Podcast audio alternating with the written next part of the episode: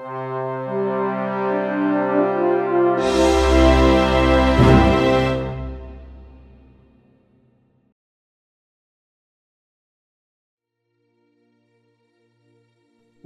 to the Ad Astra podcast.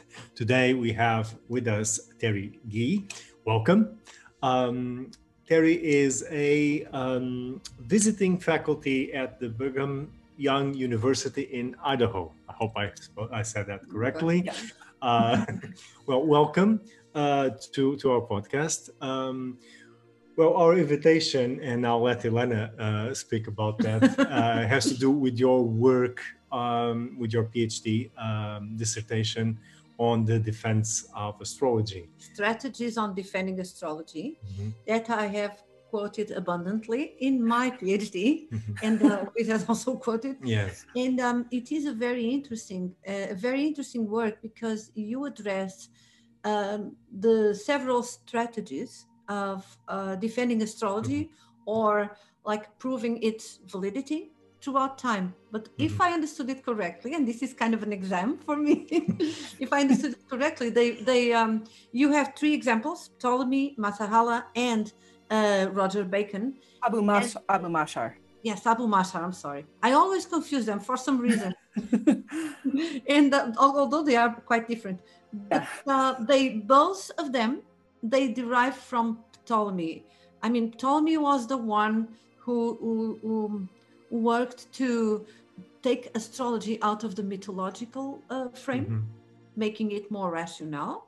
Mm-hmm. And then both uh, the other authors would um, take from him and uh, adapt to their own uh, times and cultures. Got it right? Yes. Okay. Okay. Yes. Good. Very good. yeah, and I, I, think also it's it's an excellent topic, and I think it's a topic that hasn't been developed enough because there's i always say this but there's a lot of uh, things written about the attacks on astrology and the criticism of astrology and very very little in the whole defense and apology of astrology that mm-hmm. the, the, practitioners do throughout time throughout astrology's existence and i think your work ends up to be one of the few extensive discussions on on this topic um, and I, I, would start to ask you, how did you get uh, into that this specific topic? Uh, how did you reach this topic? It, it, was kind of a long route because I didn't start my uh, my grad school experience thinking I was doing astrology at all. I was actually starting out in classical astronomy because that was really what I had studied. I had a minor in classics for my bachelor's degree. And so but when I got to the University of Toronto after I finished my master's, um, and I was looking at my master's paper, and I didn't really feel like there was a whole lot I could do more with it. I it felt like I had kind of done what I'd said, and that was it. And so I was looking for something else to do, and my advisor, um, Alex Jones, suggested that I get into looking at Islam, which I hadn't ever really studied at all. And I met um, Ingrid Hehmeyer, who is a professor at Ryerson University in Toronto. Uh, and she began to introduce me to the study of Islam and science in Islam, which I was not familiar with. So it was something that was really intriguing to me, but I didn't want to give up all of the work I had done on classical um, science as well because I'd spent so much time studying that. So, what I ended up doing initially was looking at astrology as a foreign science, something that was imported into different cultures. Mm-hmm. But that didn't end up giving me the kind of the focus that I wanted. And so what I ended up doing is deciding to do case studies rather than trying to address everything everything in one small topic. I wanted to do three case studies as a way of introducing this concept of what patterns can we see in defending astrology because it's as you mentioned, I found very few papers that were really dedicated to just defending astrology. Most of it was on how they attack it. And I'm like, well, we know how they attack it. That's there's lots of that. And I wanted to see what else there was. And so um, I chose the three I chose because Ptolemy, just because he is so influential in astronomy, but also in astrology. And then I chose Abu Mashar because of his prominence in Islam, and then Roger Bacon just because his Opus Maius is so wide ranging and so detailed. I thought this was a great way of looking into how people in this in that time frame in the Middle Ages in Europe might have gone about this defense, and it had the benefit of um, Abu Mashar cites Ptolemy and Roger Bacon cites both Abu Mashar and Ptolemy. And so I had this connection that was an explicit connection with all three. And so having that made it a lot easier to continue. And I considered adding in an, a fourth, um, doing Firmicus Maternus or Vettius Valens in Rome. But then I decided I wanted to keep this pattern mm-hmm. just with Ptolemy because I didn't see much citations happening for Vettius Valens and um, and Firmicus Maternus in the other texts. And so I thought I just keep it just to those 3 mm-hmm.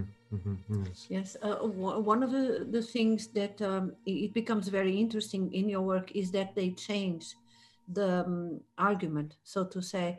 Uh, so, um, although um, Ptolemy is more about uh, being rational, mm-hmm. and Abu Mashar is more about being uh, useful uh, and uh, when we come to Roger Bacon, because he's a Christian, he has to defend it from the criticism of the religion of the church. So it's more about not being dangerous.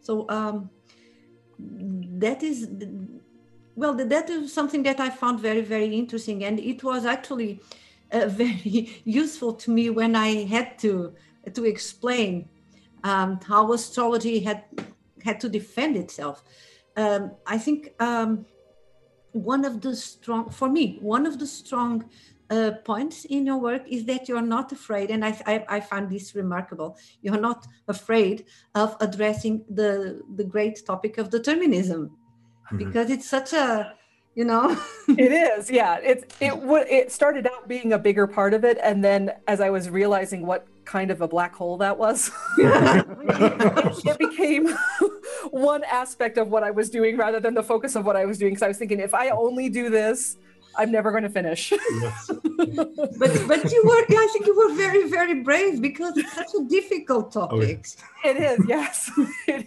is. I, I didn't realize how difficult it was when I started because I'm not really a philosopher. I'm a historian, and so I hadn't really got into determinism except as it was mentioned in these different texts. And so when I started working on it, um, I kind of got called out on, do you realize what you're doing? I'm like, no, I don't. I don't realize. but now it's too late. it's too late. I can't give it up completely. And so what yeah. we did is we just said, okay, this is just, we won't make this the focus of what you're doing because mm-hmm. you can't get into all of it with everyone. And so if it's just one of the aspects, then it's not something I have to be able to completely mm-hmm. thoroughly um, do. But I don't know if you noticed, there's one footnote in oh i don't remember which chapter it is. There's one footnote that is like a page long all by itself and that was my attempt to say yes i am familiar with how this topic is. Now let's move on. Exactly.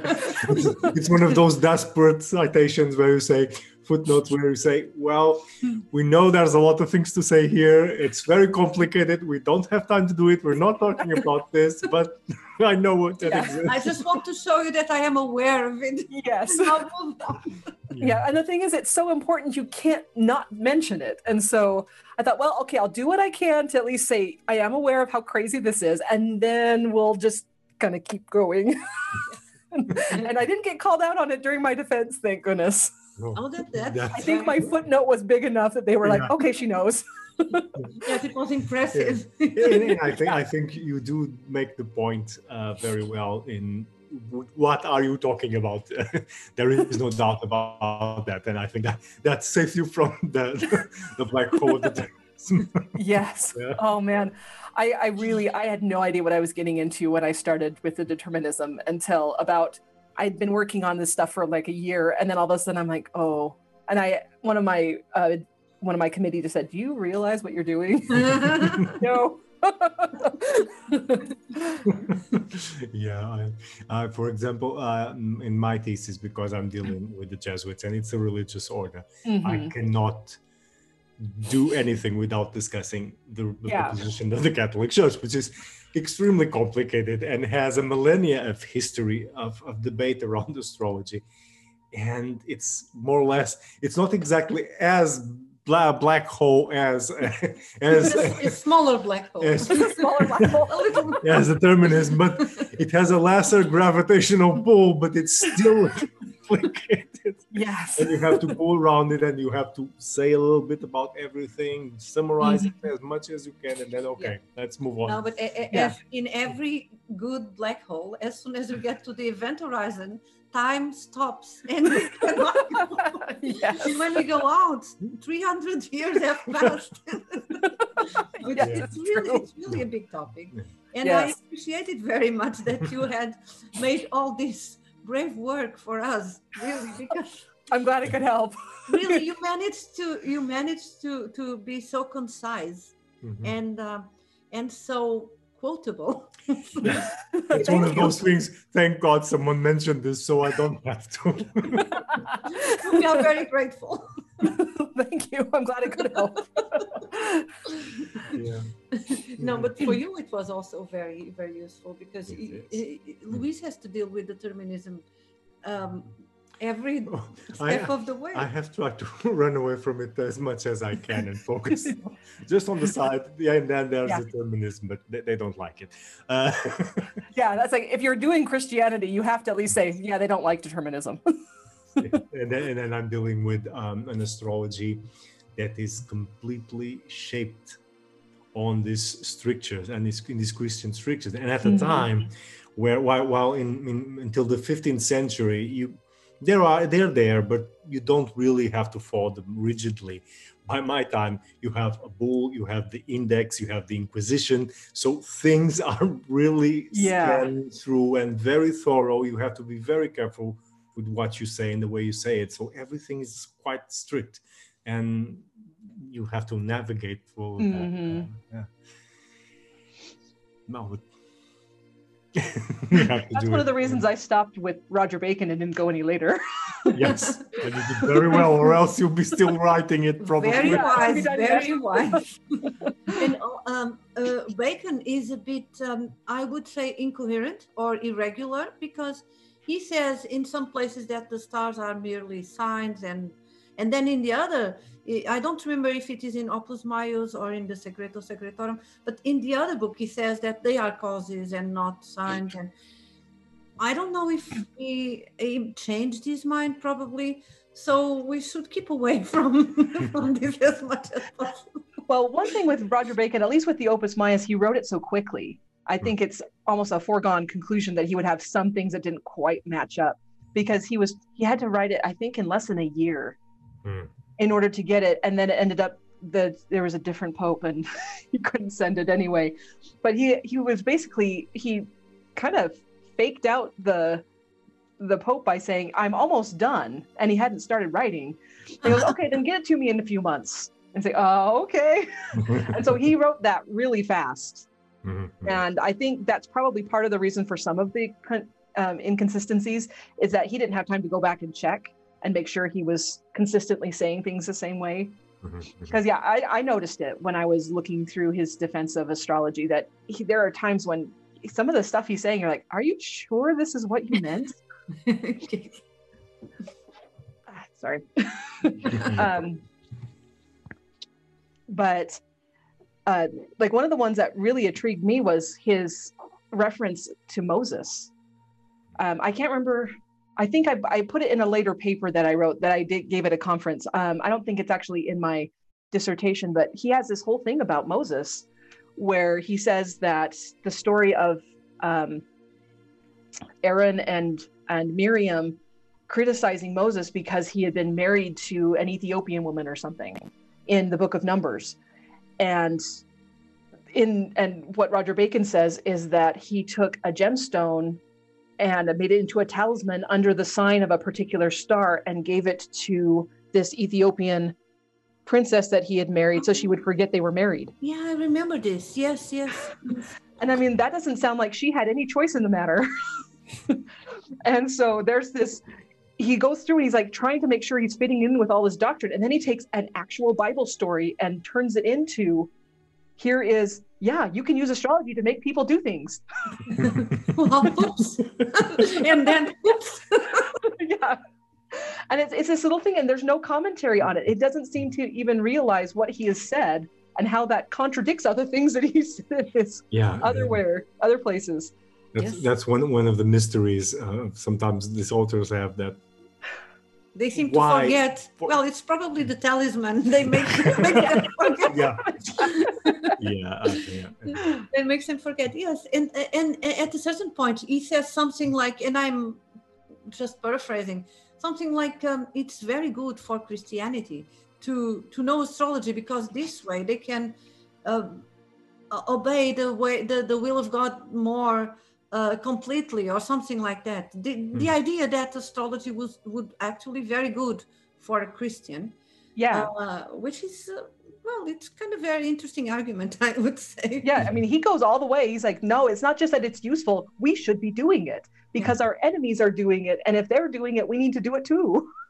he has yeah. a whole thing about the antichrist using astrology saying so that means we need to use astrology so we can fight against them. Yes fighting fire with fire. Exactly. Yeah yeah. And they go on and on about the antichrist because um, every time that we we address uh, something like prophecy in different mm-hmm. centuries uh, they always talk about the antichrist so uh, it's probably almost there because every century yeah, we have this It's almost almost here. Almost here, yes.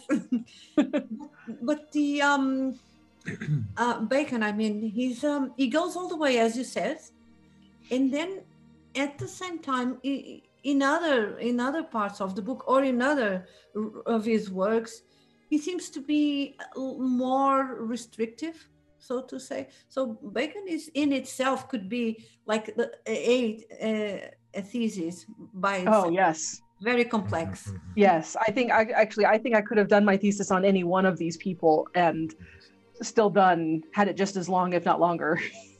yes. Yeah, yeah. These are major major authors with a lot to say with these great presentations and defenses of astrology, great discussions. Mm-hmm. Yeah, so there's a lot to extract from their positions and their practices. Yeah. Mm-hmm. yeah. Yes, and also Ptolemy, because uh, people quote Ptolemy, but uh, and sometimes they say is that um, older uh, ancient astrology is very deterministic but when we really uh, read ptolemy he says that uh, the astrological uh, chart is one uh, one factor and then we have to see other such as family or condition or nation as he says other factors. And then he says somewhere else in in uh, Tetrabiblos that um, the there are several uh, levels of causality. That's one of the things. So he's, he's quite complex. And people mm-hmm. sometimes quote him like uh, as if he's monolithic in his determinism. Right. And he's not. So this is the interesting thing, I think. Uh, that even uh, uh, older authors, earlier authors, are very complex. We can see that they have this very complex notion of determinism and other things, but specifically determinism, they are very complex. And sometimes we don't find this in uh, Renaissance, for instance. Well, in the good ones, yes. Mm-hmm. But then we have all this popularization of astrology and it becomes really simplified and deterministic.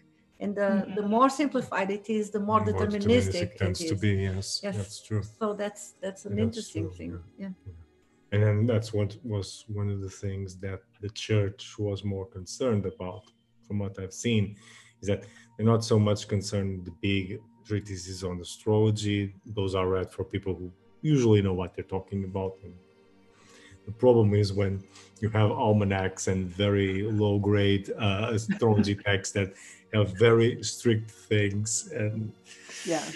The horoscope in the newspaper exactly, exactly. Then you have a lot of problems. it becomes problematic.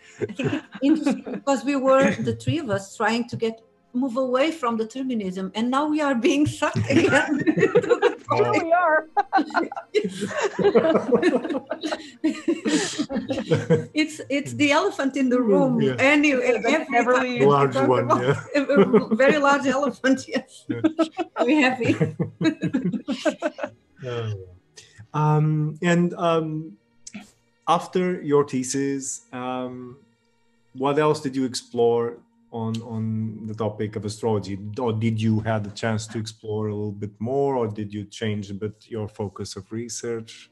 So um, I I mentioned it in the email that I when we were talking first to set up this meeting, but um, I BYU Idaho is actually a teaching university, and so um, I, since I've been a visiting faculty, I have been basically it's it's four classes. Well, it's not right now. It's not four classes, but because they've had to cut down everything to with the pandemic. But um, a lot of my time is basically just doing my classes.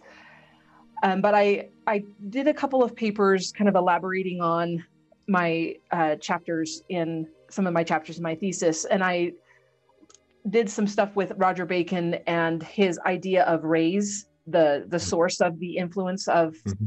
astrology, where the rays are actually being emitted, and that's and we're collecting these rays, and those are rays are actually physically real objects. Mm-hmm. mm-hmm. Um, I did a little bit more on that, and then what I've been doing, not as much as I would like. I I've kind of shifted gears a little bit. Um, and I have been doing a little bit of research on uh, how how do I put this on like perceptions of the night sky. So the idea of if you take a person who lived in Ptolemy's day, so a geocentric universe, and a person who is a living in a heliocentric universe, how would they describe the sky? Would they actually be seeing the same things? And this has come from uh, it's kind of been something that's in the back, been in the back of my mind since I started grad school. Uh, I was told it wouldn't make a good thesis topic, and so I kind of set it, kind of pushed it to the side. But since I've been out, um, I teach one history of science class here. That's it, and I there's another uh, instructor who also teaches it, and we basically kind of fight over who gets to teach that class because we both love it. and so, but when I teach it, one of the things that I talk about is uh, the way that our perceptions change as we learn things. So, like the discovery of the planet Uranus, they actually had Uranus plotted on in celestial almanacs for years before it was discovered, in quotes. Mm-hmm. mm-hmm. And it's because they thought it was a, a, nova or it was a comet, because there can't be more planets. Mm-hmm. and and so it took someone who was willing to say, no, that's behaving like a planet. That's a planet. Mm-hmm. And and that just kind of started getting my mind thinking about well, what is it that we see? I mean, how much is that affected by the beliefs that we have mm-hmm. about astronomy?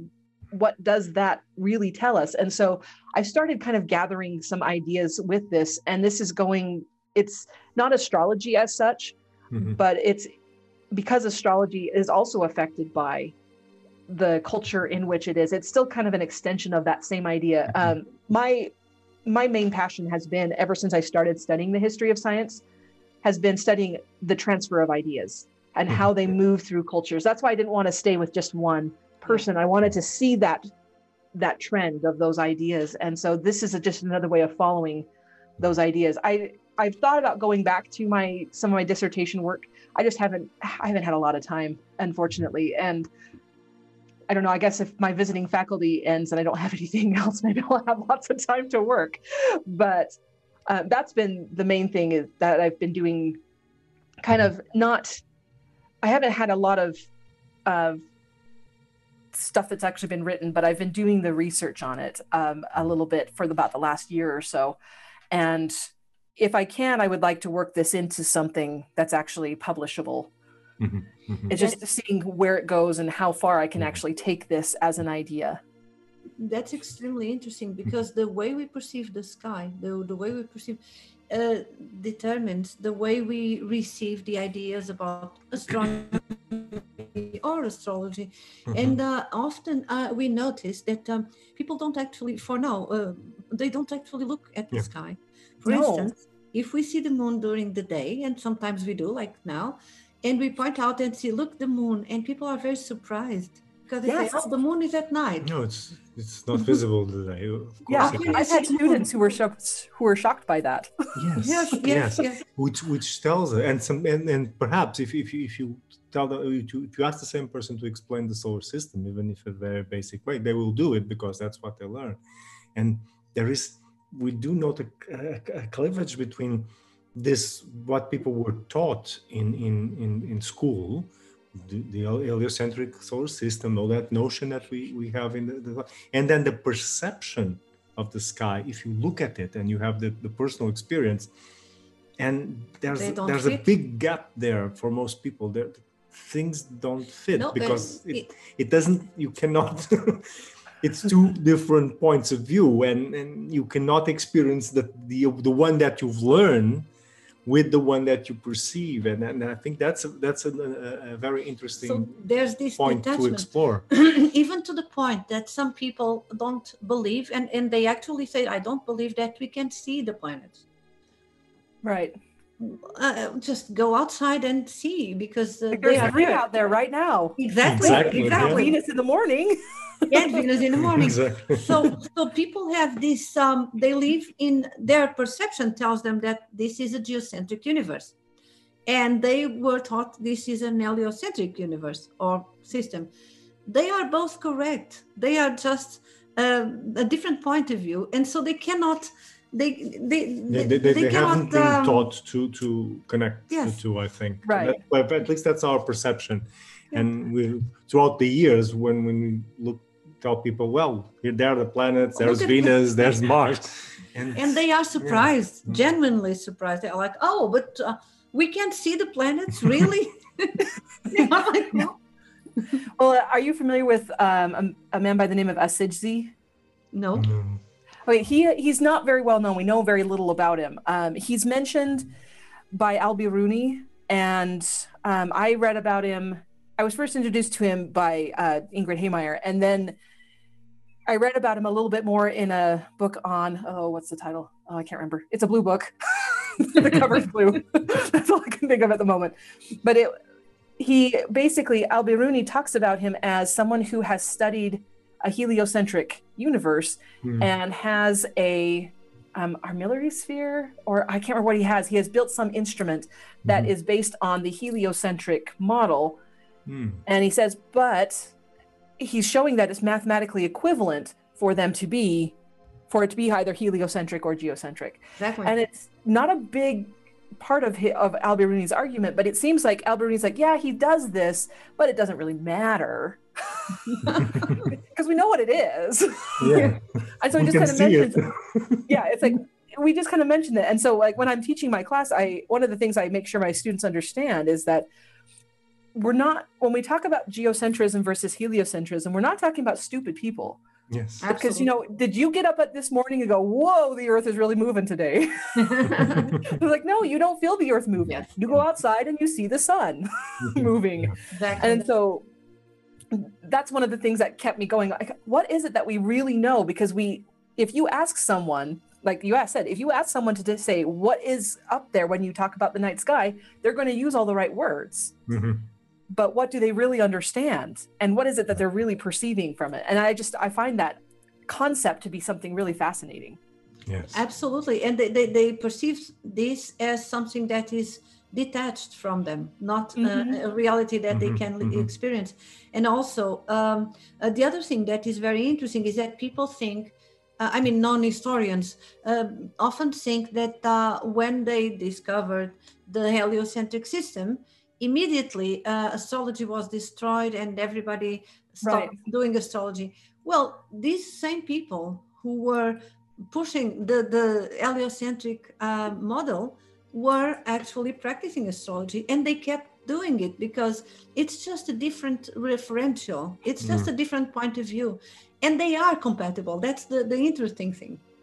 When we Yeah. when we look outside when we look to to the to the planets we are in our geocentric perspective Mhm. and then if we are outside the solar system or looking at this drawing of the solar system, we'll be like outside looking from the outside Mhm. and it's heliocentric. they are both correct they are both right Yeah. so th- this is interesting because people think of them like opposing and opposites Mhm. and Mhm. mutually exclusive but they are not that, that is also very interesting Yeah, it doesn't you want to change. say something I was thinking ooh, there's someone who says I think it's Campanella who says something about that. It doesn't really matter if it's the, the Earth in the oh, center or the Oh. Sun in the center. I don't know the exact i think it's quotation, Campanella, Oh. yes. But I hmm. think it's Campanella. Oh, okay, I haven't read much of Campanella. I know of him, but I haven't done much. He's too late. Yes, It's it- too it's, a, late, bit, it's a bit beyond your usual time also, range. yeah, I'm also a but medievalist it- and I tend to, to live up to to the 15th century. yeah, it's like I stop at 1300. We're done. yeah, yeah, but yeah, but I, it is Campanella. I, I don't recall the quote, the, the exact quotation. I remember this, yes. but yes. he, he does say something about that it doesn't really matter if it's the sun at the center or the earth at the Mhm. center the thing works in any way Right. uh, and it's that's quite an interesting view because we have very little um, reception of the, these new discoveries from galileo because this is exactly the time i'm working so i re- don't see much discussion on uh, on how does this change the, Right. the this uh, I, the only one that i saw but i'm also focusing in a, in a very select number of authors but one that i saw which is very interesting um, this, this, his description is that um, he thinks i have to recall his names i have so many people in the thesis um, Yeah. He's he's oh it's the, it's a Jesuit that gets in a fight with Galileo on the, the matter of the sunspots. Oh, Um, I know who you mean, and I can't think of his name either. I'll, I will I will recall his name in a moment. And then he believes that the sunspots are uh, small celestial bodies which are orbiting near the sun, and the, there is another school which Galileo is with it. It's no, it's it's really spots on the sun. Uh, and so he is talking against astrology by saying that if you have these bodies orbiting the sun and constantly eclipsing the sun, then by the rules of astrology, their effects should be extremely powerful because their eclipses of the sun, their, con- their conjunctions with the sun affect the entire earth, while an eclipse of the sun by the moon only affects a part of it where it's visible. And so he says, so what we know of astrology is wrong because we're not taking into account these conjunctions, which is quite an interesting argument because he's attacking astrology using an astrological argument because there's Right. something that we're not looking at. Uh, of course, this doesn't make any sense because these are not planets, this is something else. And then he says, but because we cannot predict this phenomenon, because the sunspots are highly, highly irregular, we cannot really um, do any prediction, any astrological prediction with them because uh, we cannot we cannot create an ephemeris uh, of the sunspots of these bodies. So they are useless and they're constantly influencing and uh, interfering with astrological Oh. judgments, but we cannot predict them neither to the past, neither to the future. So any uh, conclusions that we reach are completely wrong Oh. which is this is f- fascinating this this whole argumentation uh, uh, because he uses astrology. he uses astrology It's almost like he's saying, even if we follow your rules, you're still wrong. you're still still wrong, wrong, exactly by your own rules you're wrong because you're not taking this into account which is uh, it's a very clever argument i must It say is. It is. it is a very intelligent argument but it's one of the few examples that i've found uh, of this discussion uh, of these new findings and this change in perception coming into astrology and there are not many uh, as far as i, I I figured it out uh, which is strange uh, Yeah. I find it very strange. We would expect that uh, the fact that there are suddenly other things moving there and changing there, that it should have created more, uh, more of an echo into how you conceptualize astrology, and It doesn't. there, but not in not at, in the measure that you would think, which is strange. But there Yeah. are Right. there are there are some things that uh, I think the the, um, the astrological system is kind of elastic. For instance, the the comet. Of, Oh yes, we have, you know we have a good one. example. Yes. What we were we gave a lecture on this uh, when there was the, the 600, 400, 400. 400 years of the comet the of 1618 comets. Still celebrating. still celebrating comet.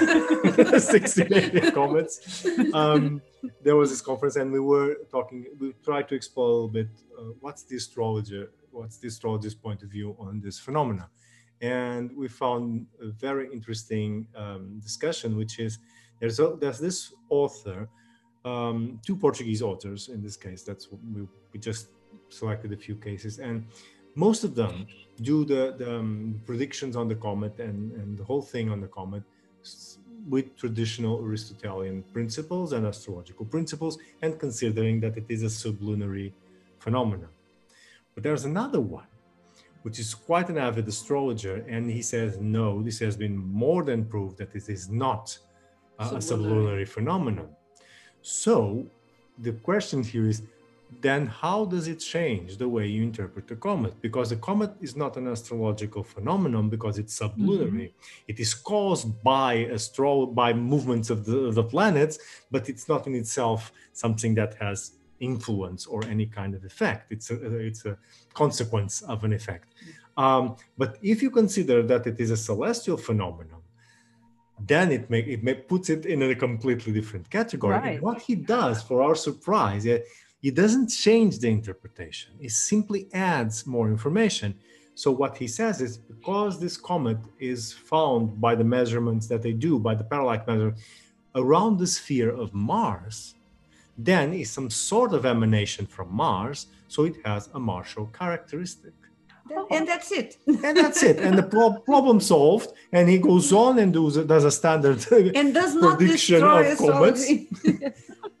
and the, the thing just moves and adapts the narrative to Yeah. the new evidence, the which is system is, elastic. The system is very absolutely elastic. incredible. Uh, It- well, it's a very old system. yeah, Very No, I hadn't ever thought about the consequences of comets in the in a heliocentric system. I had never even considered that. That's interesting. yes, Yes.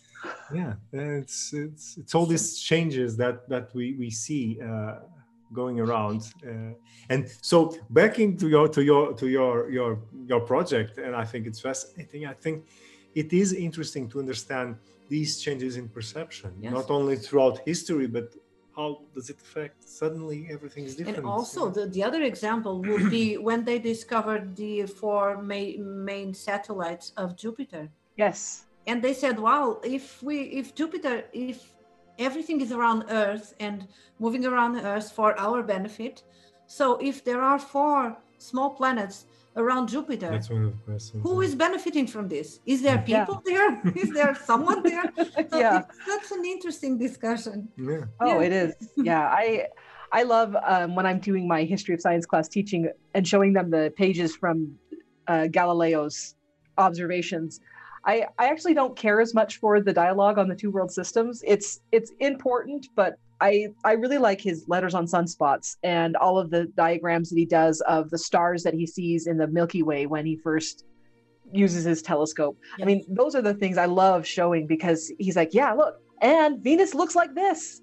Venus goes through phases, just like mm. Copernicus predicted it would. Yeah. I mean, it's just those, I love seeing those things, and my students can understand it better when they can see what it is that he is seeing and mm-hmm. understanding why this is so different.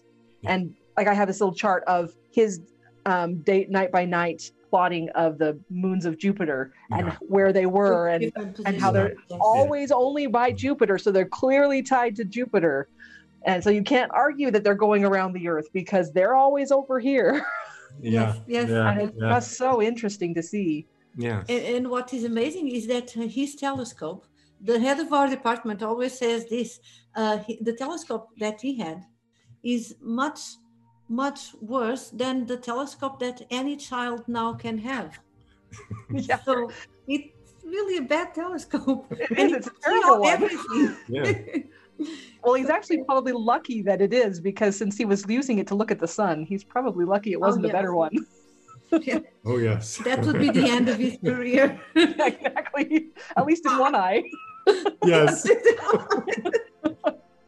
Oh, man. Then if it it's a would- better telescope, we had images of Galileo with the, the, the pirate, you know, little patch over his eye.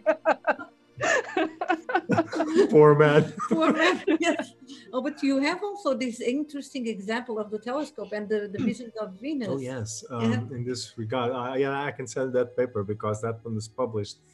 Um, I we we managed to find a paper uh, some years ago Also in Portugal. in Portugal, and uh, it's uh, again what Jesuit uh, who is making a report to the king on an eclipse of. Let me see if I recall correct. 1656. I think an eclipse. I'll take your word on it. yeah, some, something around that time. Uh, and he is doing a report to the prince, not to the king, but to the, to the prince, uh, to the prince heir. And what he does, which is quite amazing, and as far as I know, it's the only example of this kind that exists, that, has been reported so far, is that he includes in his astrological interpretation of the eclipse observations of telescope. And you Oh. can, and what he does, which is I think it's amazing, is that he's looking at the planets with all those characteristics, the the, the Saturn with the 2 Mhm. um, the rings, which is is Right. still not identified at that period, the moons uh, of Jupiter, and all of that. And what I think it's the cha- what later will be called the the, the, cha- the famous channels of Mars because he's doing some Mhm. lines there that he doesn't know what it is, and what he does is he doesn't see any change. So he observed them, but he doesn't see any change. But in Venus, he sees something that we, we're not sure exactly what he saw, but he sees something that, in his perception, uh, a, a sort of a, a shadow. We we think it might be an early observation of the clouds. We're not sure Oh. about this. He, he clearly states that it's not a problem with the telescope because he checked. um, so um, he sees um, the a fi- a shape a shape of a cross. Of Oh. course, of course. of course. Which What else would it be? Convenient, which which changes A into six-pointed star would be very Yeah. inconvenient. At that period, that would be- Oops. oops. And, and, and that it shifts into five segments, which are which he identifies being as the five um, Shield. shields which exist in the in Oh. Portuguese flag in the Portuguese uh, Oh, okay. that period. And so from there, he incorporates that into his prediction of the eclipse as something that is interpretable because there was a change in appearance of the planet Oh. Venus. Interesting. And it is quite interesting. And as far as I know, it is a unique example of this kind of. uh, Right. Yeah. I. and here you I mean- can see the two perspectives of Uh-huh. a geocentric astrology, an observation of the eclipse, which is quite standard astrology practice, Mhm. and then incorporating something that is observable only by a telescope. And Yeah. and the two are mingling in a very strange way, but it's. You can you can send good- the, the I- I'll send it you. was I'll send you. Oh yes, I would love to read it. where it. was it published? Early Science and Medicine. No, no, No. Um, um, Journal of the History of sorry, Astronomy yeah. Journal of the But History. I'll- Okay. The article. Yeah, I would love to read that. Very- That sounds fascinating. Yeah. I've never heard of any astrological predictions using a telescope. Yes, uh, we, we didn't uh, either, uh, and we, we tried to to find similar documents before publishing this um, this paper, but nothing, Nothing. no Huh. reference at all. And That's uh, fascinating. speaking, speaking of perception, uh, the other great shift would be when they navigate to the southern hemisphere and see new stars. Yeah. Yeah. It would also be amazing for Yeah. for people to see Oh, well- completely different constellations. Yeah. Um, let's see, who is it? Seneca? I think it might be Seneca. Uh, wrote back, you know, Rome, not not talking about southern hemisphere, but talking about the other side of the earth. Mhm. And he talks about the what did he call them? The Antipodians? I can't remember. He has a name for them. Mhm. And he's basically he's using it as a moral argument. But he's saying, you know, if but if- it's almost like he's talking about aliens. He says, what if there were people living on the other side of the earth? would they get up in the middle of the night and would they sleep during the day. I mean he's talking about them like what would happen if there were people living on mars? You know it's it's those kinds of arguments that he's making and it's so interesting because he's using it as a moral argument to say there are people living in rome who are living like antipodeans might and they're not doing anything with their time during the day because they're sleeping. But i mean that that conception of first of Yeah. all that it's a spherical earth which you know, people keep saying, "Oh, everyone believed the Earth was flat until Yeah. Columbus." Yeah. I know. I'm like, no, look, here is one. He is talking specifically about people living around the curve of the Earth, and he understands that it would be dark over there when it's light over here. Yes. So, and he's not an astronomer; he's a philosopher. He's an ethicist, I guess you could say, and he's still he understands that concept, and he doesn't. I don't. Let's see. Have I read anything about? I haven't read anything where they talk about the different stars that are available, but I mean, I'm assuming you're familiar with like astrolabes Mhm. somewhat, at least like the use of them. Yes. Yes, Uh, and yeah. so you know, they would they would actually have the different, um, What the different latitudes, Yeah. the plates that you could replace. So they knew that there would be shifts in the stars, Yes. and I don't know if anyone ever went far enough south because you know there's the fear that they had that you know Mount Kilimanjaro was going to make their magnets stop working, their lodestone stop working. Oh, so they didn't sail down that far very They, really. start, they, they started to navigate uh, quite early uh, with with the, exploration of the coast of Africa. So I think from that point on, they started to understand that things are not exactly how they how they are. What I'm Mhm. finding in, in already in late 16 and um, 17th century is the discussion of then how does this work? right. What does it mean? Now we having completely different stars and, and there is one that says this in a very poetic way in, in a, uh book. It says what meaning do, do have this these new stars which are not in the codices of the ancient? There's no there's nothing old that that gives us tradition on this meaning. So how can we attribute meanings to something that is on the Mhm. other side? It's completely different. And this is a very interesting question that they start to make in mid 16 to mid uh, first half of the 17th century. And there's a whole discussion how does astrology work in the southern hemisphere? Because suddenly everything is inverted and the explanations of ptolemy with the seasons reverse Mhm. completely. And so what do we do? Uh, but i think this is a discussion that that was stopped because by the mid uh, 17th century astrology was sort of getting out of the scientific discussions so it didn't continue uh, long enough. But you see that coming around and there are exchanges and discussions and you have people practicing the south which is quite interesting saying well um, campanella i think cardano says that we should Oh. invert the system. They propose the inversion of the system at least theoretically and they say but we don't see that happening here these are physicians using astrology in medicine we don't see this happening But here That's also theory and practice Yeah. because the ones who, who proposed the, the complete inversion of the system were normally Europeans and they were yeah. not. And so the, the, the ones who were actually there in the Southern Hemisphere would reply, okay, that's a very good idea, but we don't see that in practice. Yeah.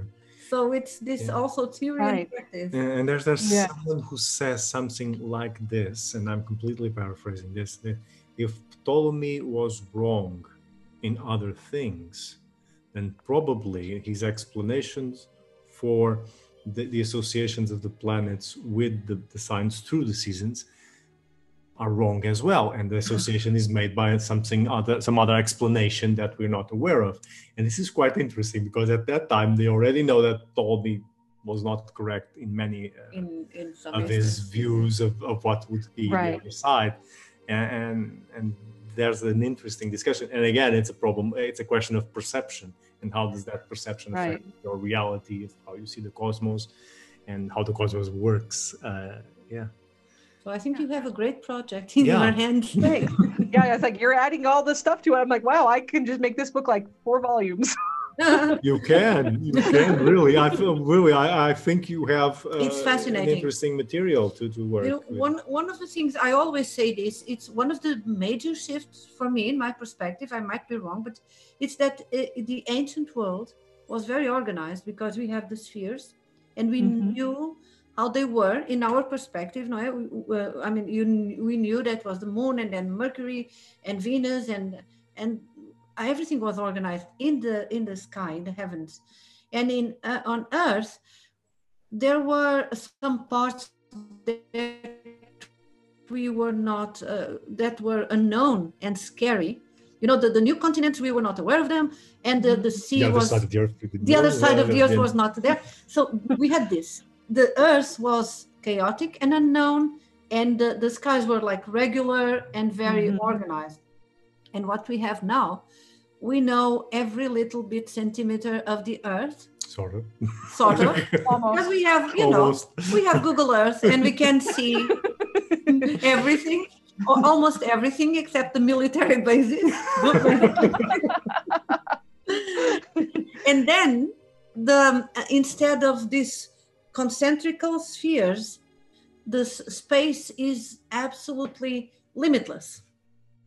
So this changes completely our perception. Perhaps not our perception because we were born in this limit, limitless uh, universe, but for someone who had this idea that universe was concentric and um, kind of protective of Earth, and God was outside looking at the universe. Heaven was everything. just a few, Heaven- yes. some some thousand meters Yeah, above. Uh-huh. God was just over there looking at us.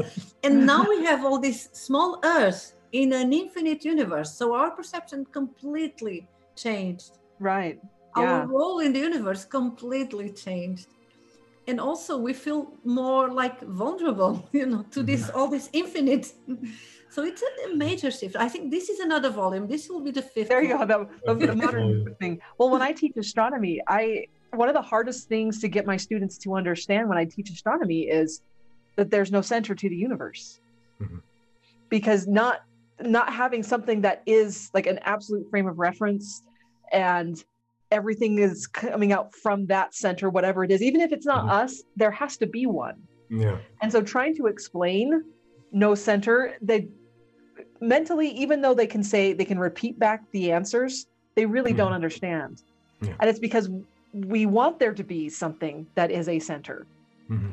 And it's it is it's even if you know what it the answers are, really understanding them is is much more difficult. And because I I started out as an astronomy nerd. That's I would go out in my backyard. I didn't have a telescope, but I would just go out in my backyard and sit there and look at the sky.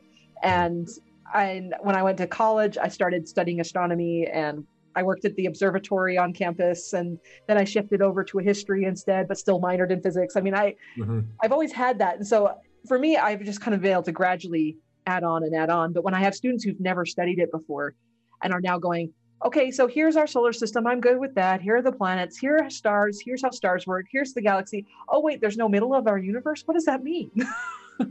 Because like we have a center of our solar system. There's a center of the galaxy. There's a center, a gravitational center of our local group. Yeah. But then you get out there and like, there's no center. Like, Yes. No, there has to be one. It's very, very far away. we cannot see If it. there is, we can't see it. you can't see it. exactly. yeah it's very difficult to deal with all this dimension of the universe I- I- Yeah. we cannot we cannot compute Yeah, there's a Uh, point where you understand though- understand it is big, but the brain doesn't doesn't yeah process the brain anymore. starts like yeah it's very big it's very big it's like it's big. Okay, we're done.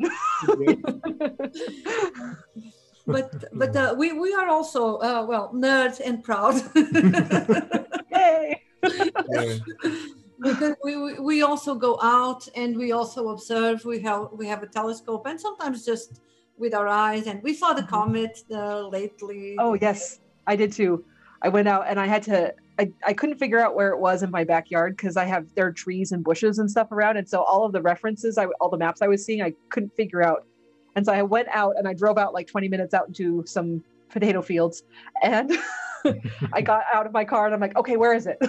and I sat there for about 20 minutes, and then finally I saw it. And after that, Yeah. I could find it every time. But yeah, up yeah, to that we- point, I was like, I Below- below can't see big it question. we- because because it was a, a lot higher than I thought. yeah, and it's small. We were expecting something like Oh, very but big, spectacular. yeah. we were seeing Yeah. all these pictures uh, in the internet. Oh. I know. the And then we, we we did two or three attempts. I don't recall.